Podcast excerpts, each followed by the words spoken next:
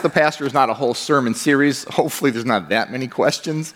Um, but that'll just be our end of year uh, message that Chris and I will do together. And uh, I think we've already got in the bulletin and in the newsletter coming out this week, we've got uh, numbers to text or email your questions to.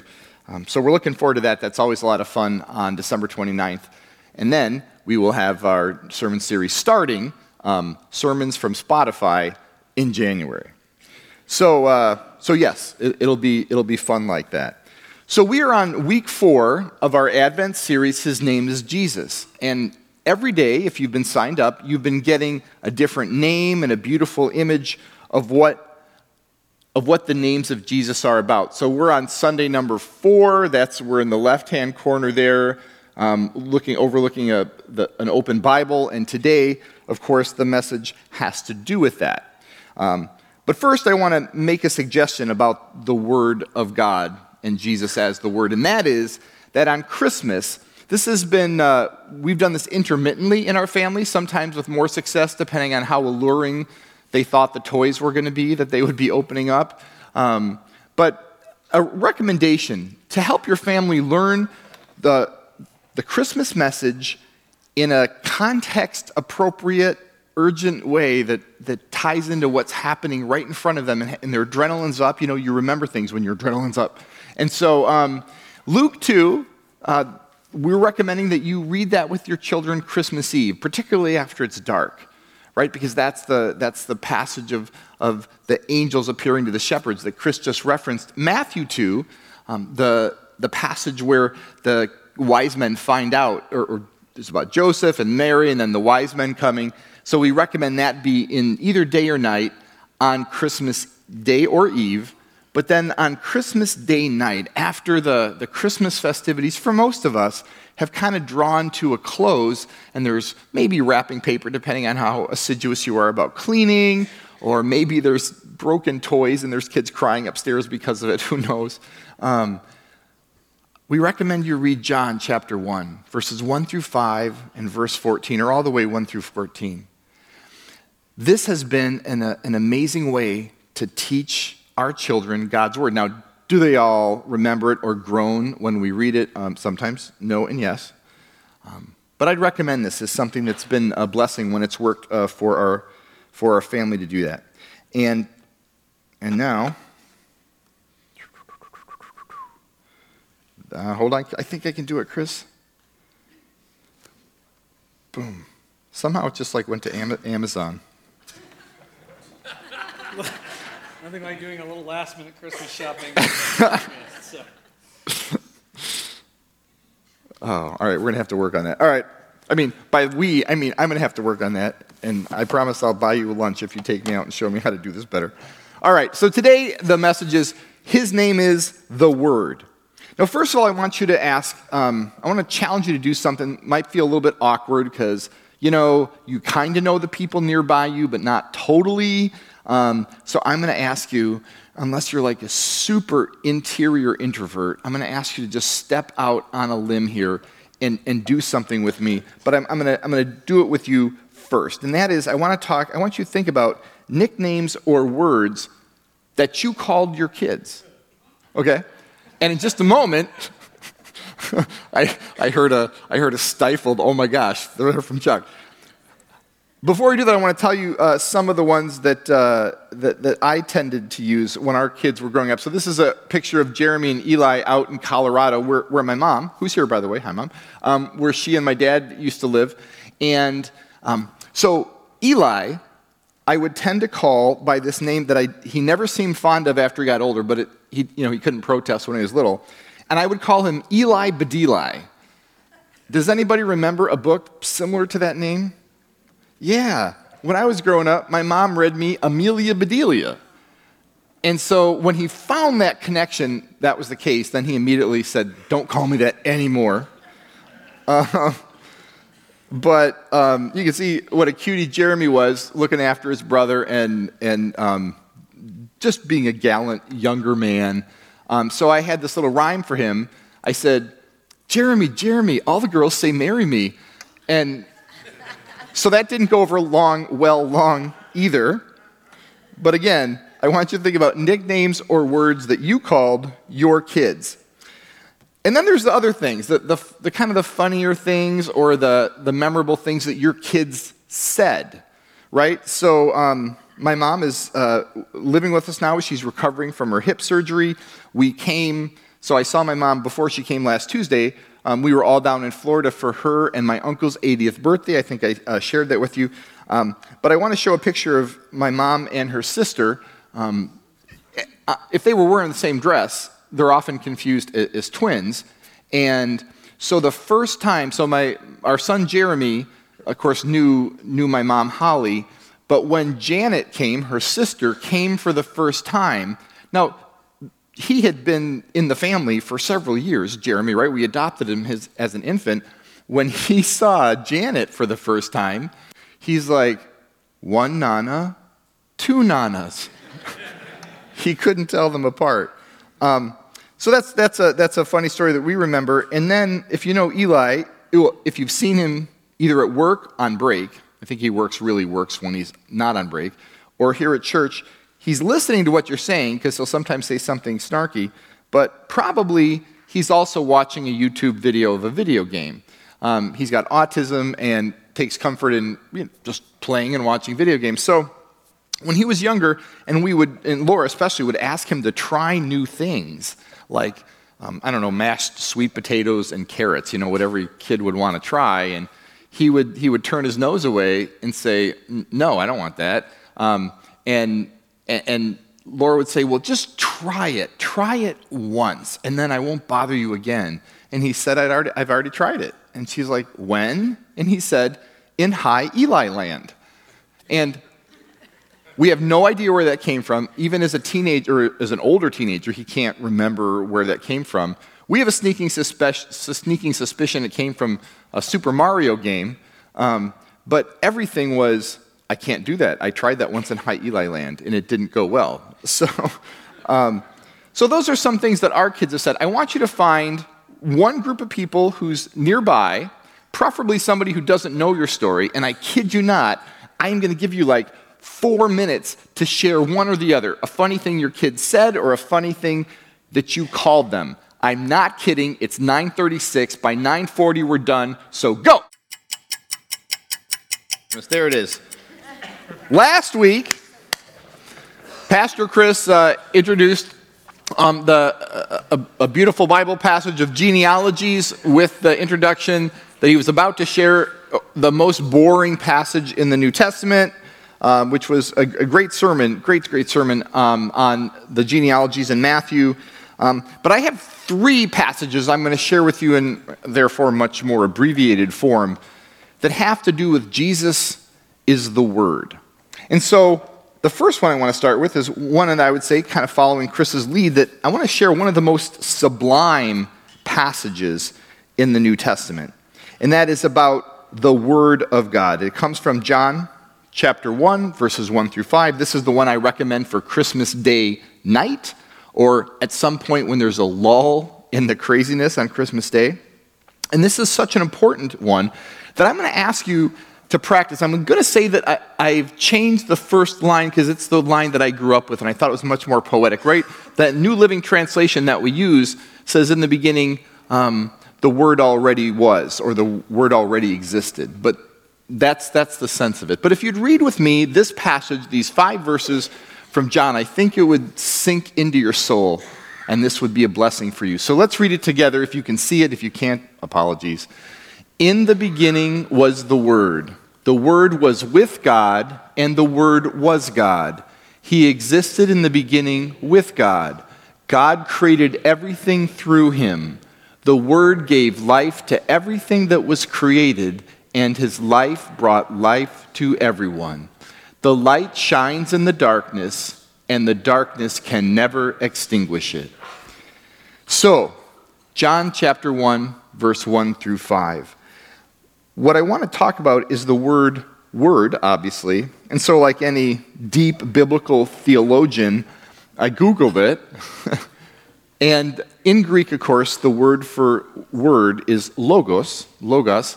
Um, and so under the uh, in, in Google under theology, this is the definition, which which I think satisfies what a theologian would agree with. Logos or word, the word of God or principle of divine reason and creative order, identified in the Gospel of John with the second person of the Trinity, right? Father, Son, Holy Spirit. The Son, Jesus, is number two. The second person of the Trinity incarnate in Jesus Christ. And then I want you to, the very bottom of that says Greek, the literal Greek definition is word or reason. Um, early theologians used the word logic because logos and logic come from um, the same root. So I want to talk about this logos of God, this logic of God, and what was the logic behind sending Jesus?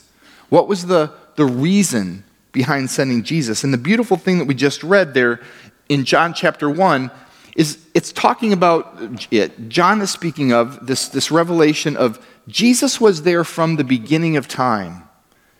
And that Jesus' presence at the beginning of time will make it make a lot more sense. Oh, I'm trying to do it your way. Beginning of time will make it make a lot more sense that he's also there at the end of time. And in fact, what John does, John connects Jesus back to creation and connects him ahead to the future judgment. Because it, it says that you, there, I'll give you the, the exact words. The darkness can never extinguish it. The darkness, the evil in the world can never extinguish the good that God's light brought to the world, the good in the light that is Jesus Christ. So, number two, I want to tell you about one of the most foundational chapters in the Old Testament. Now, usually I don't call the Old Testament the Old Testament. I'm trying to get in the habit of saying a more a more welcoming term for our Jewish friends, and that's simply to say one of the foundational chapters in the Hebrew Scriptures, which is kind of if, if, you're, if you're working with people from a different faith, you want to acknowledge, well, they are Hebrew Scriptures. That's their only Bible. And, and so we'll call it the Hebrew Scriptures. Anyway, but this seemed to work better for today. The foundational chapters in the Old Testament. And I'm speaking of two passages from the Genesis 1, which is a, a church liturgy church, a temple or, or um, synagogue liturgy that would teach the people not how God created heaven and earth. That was never Genesis 1's purpose, right? But it would create them, it would teach them that God created heaven and earth. And that was especially, um, especially important when they were exiled in Babylon. If you're living in a pagan culture, and they're trying to take away or undermine, or not even trying to, but they just are so interesting and busy and exciting that your faith seems kind of simple and routine in comparison. You want your children, you want your family, you want your own heart to remember who your God is. That's one of the reasons we worship on Sundays. Some days the, some days the music's great and the sermon's great, and you're like, holy cow. Some days one or the other's like, nah, we got on base, but no real scores there.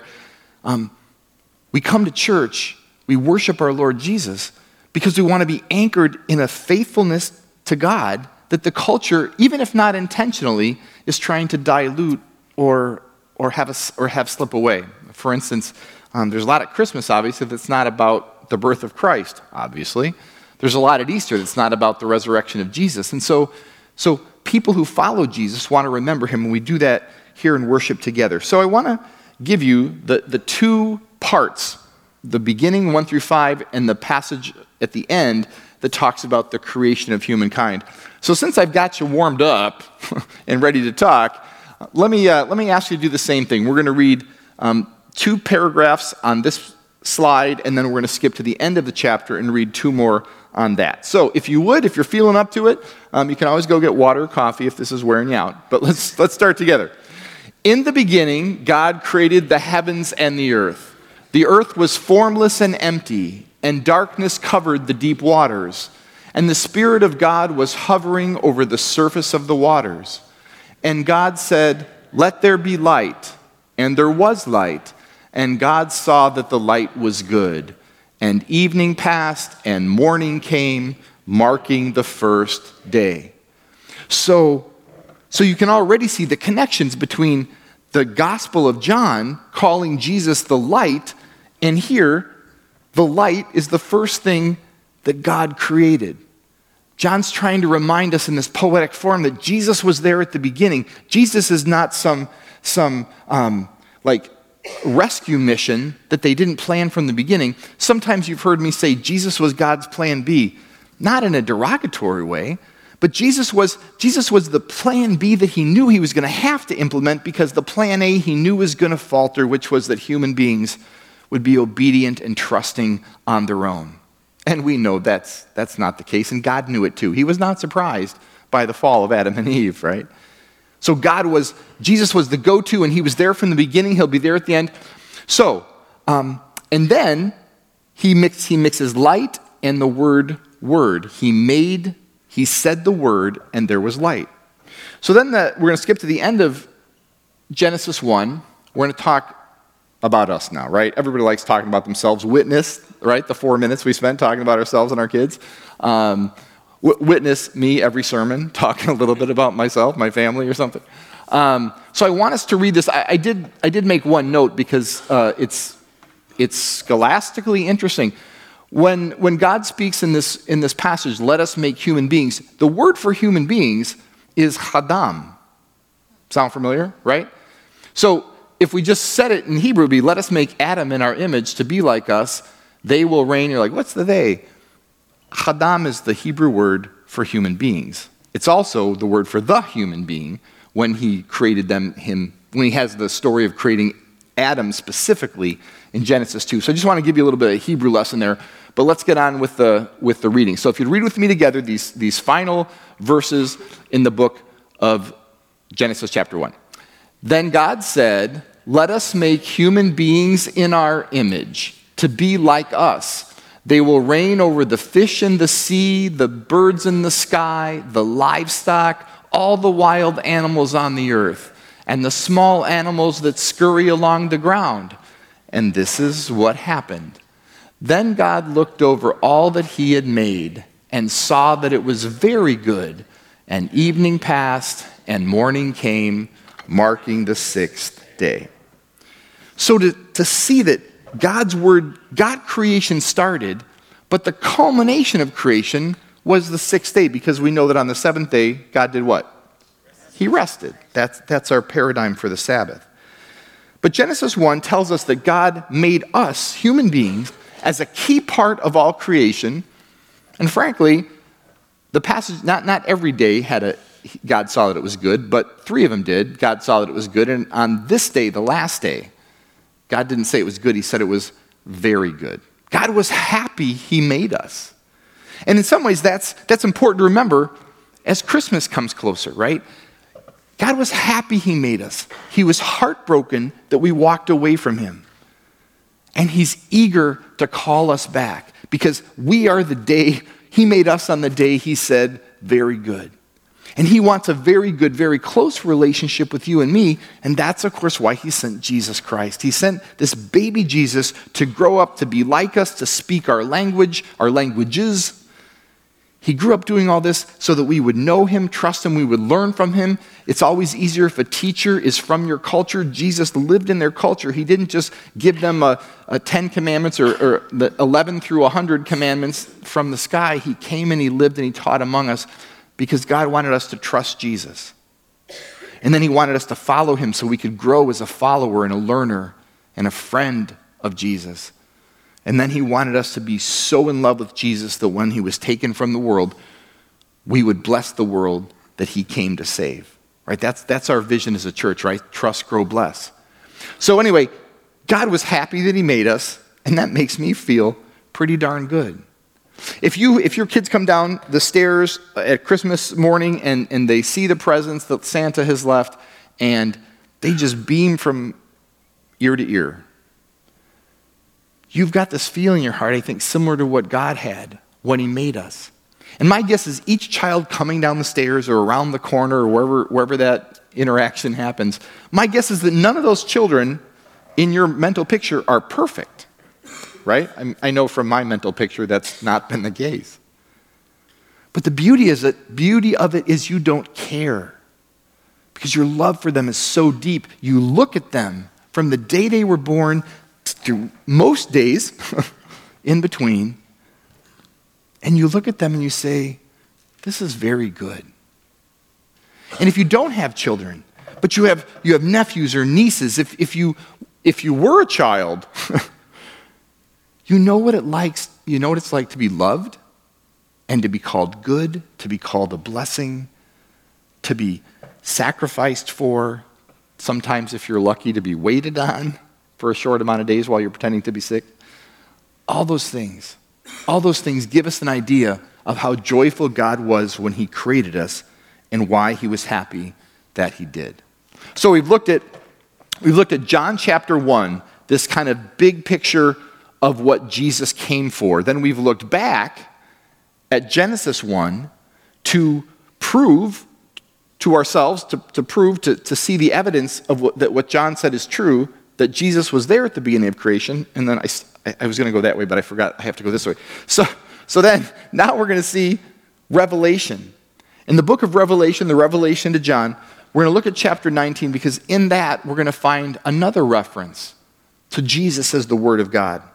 So, I'm going to introduce this by saying one of the many images of Jesus, and you can tell there's many images because you've been watching and reading and praying about the images and the words for Jesus. But one of the many images of Jesus in the New Testament does come from Revelation 19 11 through 13.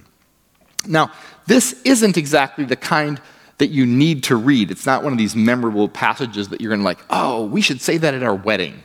But just in case, to keep the kind of pattern going here, um, let's just say this together, okay? Nothing's gross. This isn't one of the gross passages, but you see what I mean. There we go.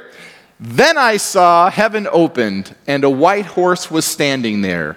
Its rider was named Faithful and True, for he judges fairly and wages a righteous war.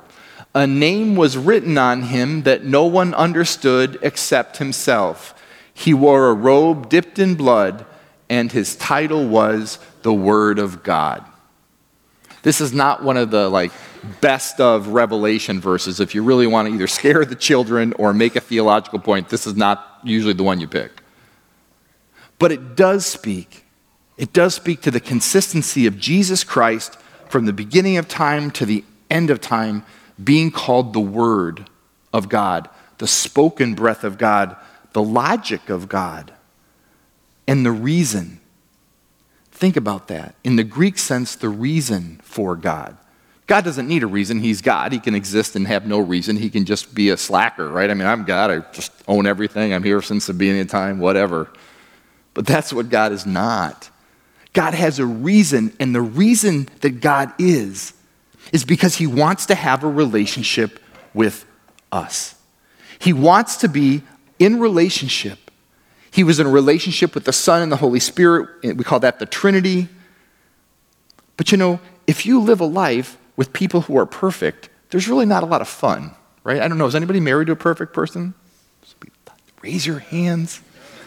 Okay. but in real life, probably, probably not. Life's more interesting if you're married to a real person instead of just a perfect one. And I think God thought the same thing. So, anyway, this tells us something else about the Word of God. It tells us that, that God's Word in Jesus Christ is, is meant to be listened to, and it's meant to be our standard. Now, again, I'm not talking about every, every word in the book of Leviticus. I'm not talking about every word in the Hebrew scriptures, although those are, as Martin Luther said, those are the straw that holds the Christ child. But the Word of God, the principle of God, the reason of God was that Jesus became flesh and dwelt among us. And as part of dwelling among us, he has blood on his robe. He was crucified and at Good Friday, he was, he was raised from the dead on Easter. All of this is part of the story of God. And here it says the writer, in this metaphor, Jesus, he judges fairly, right? And he wages a righteous war. There is a judgment at the end of time. But the judgment isn't a checklist of, well, let's see, I saw you breaking that commandment, and then there was that commandment. I don't think you ever repented for that. Ooh, it's not looking good, Dan. Judgment is not a checklist. It's not one of those kind of comedic uh, uh, situations where, where it pulls out a file cabinet and like looks at all your bad stuff. No, the judgment of God is do you trust me? Because if you trust me to be your parent, then of course you're my child.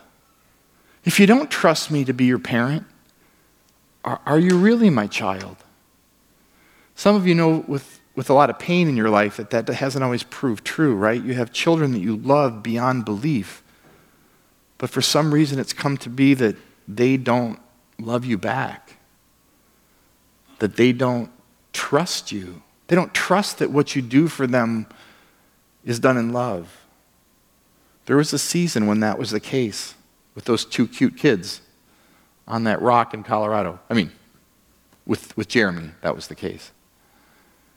And I, and I can imagine God's pain. He sees, he sees people trying, even those who love God, trying to earn his love. He's like, oh, I, you know, I kind of appreciate that, but that's not really the point. I don't need you to earn my love. I can just see God in heaven saying, all right, I appreciate the effort. I thanks, thanks for the offering. But what I just want you to know is that you're my beloved, you're my child. You belong to me. And even though I'm disappointed in where you are right now, I'm disappointed in those things you've done, or I'm even really darn angry at that evil behavior that you keep falling back on. My heart is full because I love you. And I want you to trust that more than anything.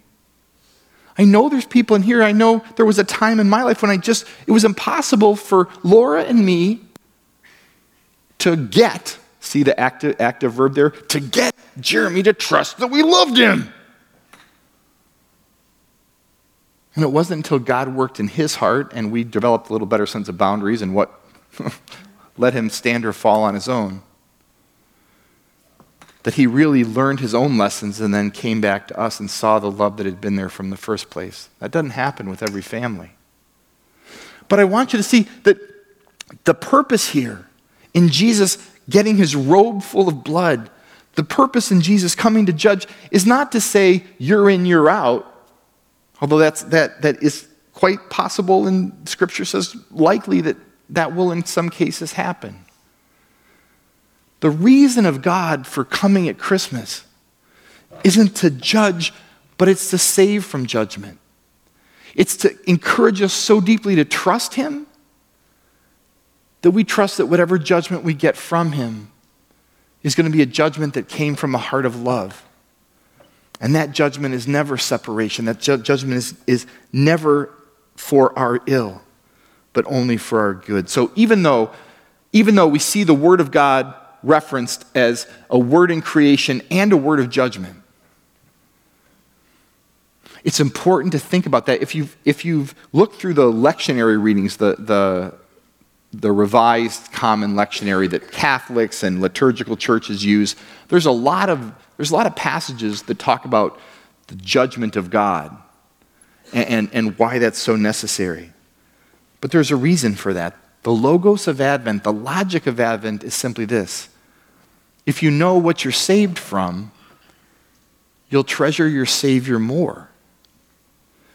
If you come to the barn on Christmas and you're excited about the Christmas carols, you're excited about lighting, lighting a battery operated candle, totally fire safe, um, and singing Silent Night, and, and having the, the, the straw and the warmth and the cool barn, the lights, the uplighting is really cool. It's a beautiful barn. Um, and all you can think about is how lucky you are that you have this family, or how lucky you are that you get to be worshiping this God, then, then that, you're most of the way there, but you're not all the way. The all the way there comes when you realize I could be somewhere else. I could be far from God. My heart could be still cold like it was before I surrendered to God. My heart could still be bitter like it sometimes is when I don't let God in. It could be angry or it could be shamed. I could feel so unworthy of things that I can't even believe that God would love me. Or could be racked with guilt. I can't believe that I did this to my family. I can't believe this, that I, that I did this to my company. You could be so racked with so many things, and then to know, yeah, you did. Yeah, you are. Yeah, that's you. But God loves you anyway. God has saved you specifically after that. The logic of Advent is if you know what you're saved from, you'll treasure your Savior even more. So, as we close, I'm going to challenge you to think about what's the word? What's the word on your heart now as, as Advent is coming to an end? And what will the word be? What will the word be on Christmas Eve? When you read it to your family, when you have your kids read it to you, whatever that, however that looks. And what will the word be when Christmas Day evening has come and for most of us, a lot of the hullabaloo and the holiness has kind of gone down to, to regular speed. What's the word on your heart? What's the word that God wants you to, to hear? What word is God saying to you this Advent? My guess is one of them that you will know is that this is my beloved. The word the Father said to the Son is the word that the Son says to you. This is my beloved. You are my beloved, in whom I'm well pleased. Let's pray. Lord Jesus, we thank you for the blessing and gift it is to be your, your beloved, your children, the ones you died for, Lord, the ones you came for, the ones you have tried and, and sometimes been able to teach. Lord, we love you. We thank you for your patience with us. We thank you for your grace to us. And we thank you for the joy that you give us. We thank you, Lord, for the, for the privilege of celebrating your birth. Because, Lord, we thank you for the passion that you gave to us at your death. Lord, hear our prayer, not just this Christmas, not this Christmas Eve, not this Christmas Day, not just on holy days, but hear our prayer every day. And may our words to you be vulnerable, transparent, and true. Because your word for us, Lord, that we cling to in our hearts is grace. We love you, Lord Jesus. It is in your name that we pray. And all God's people said together, Amen.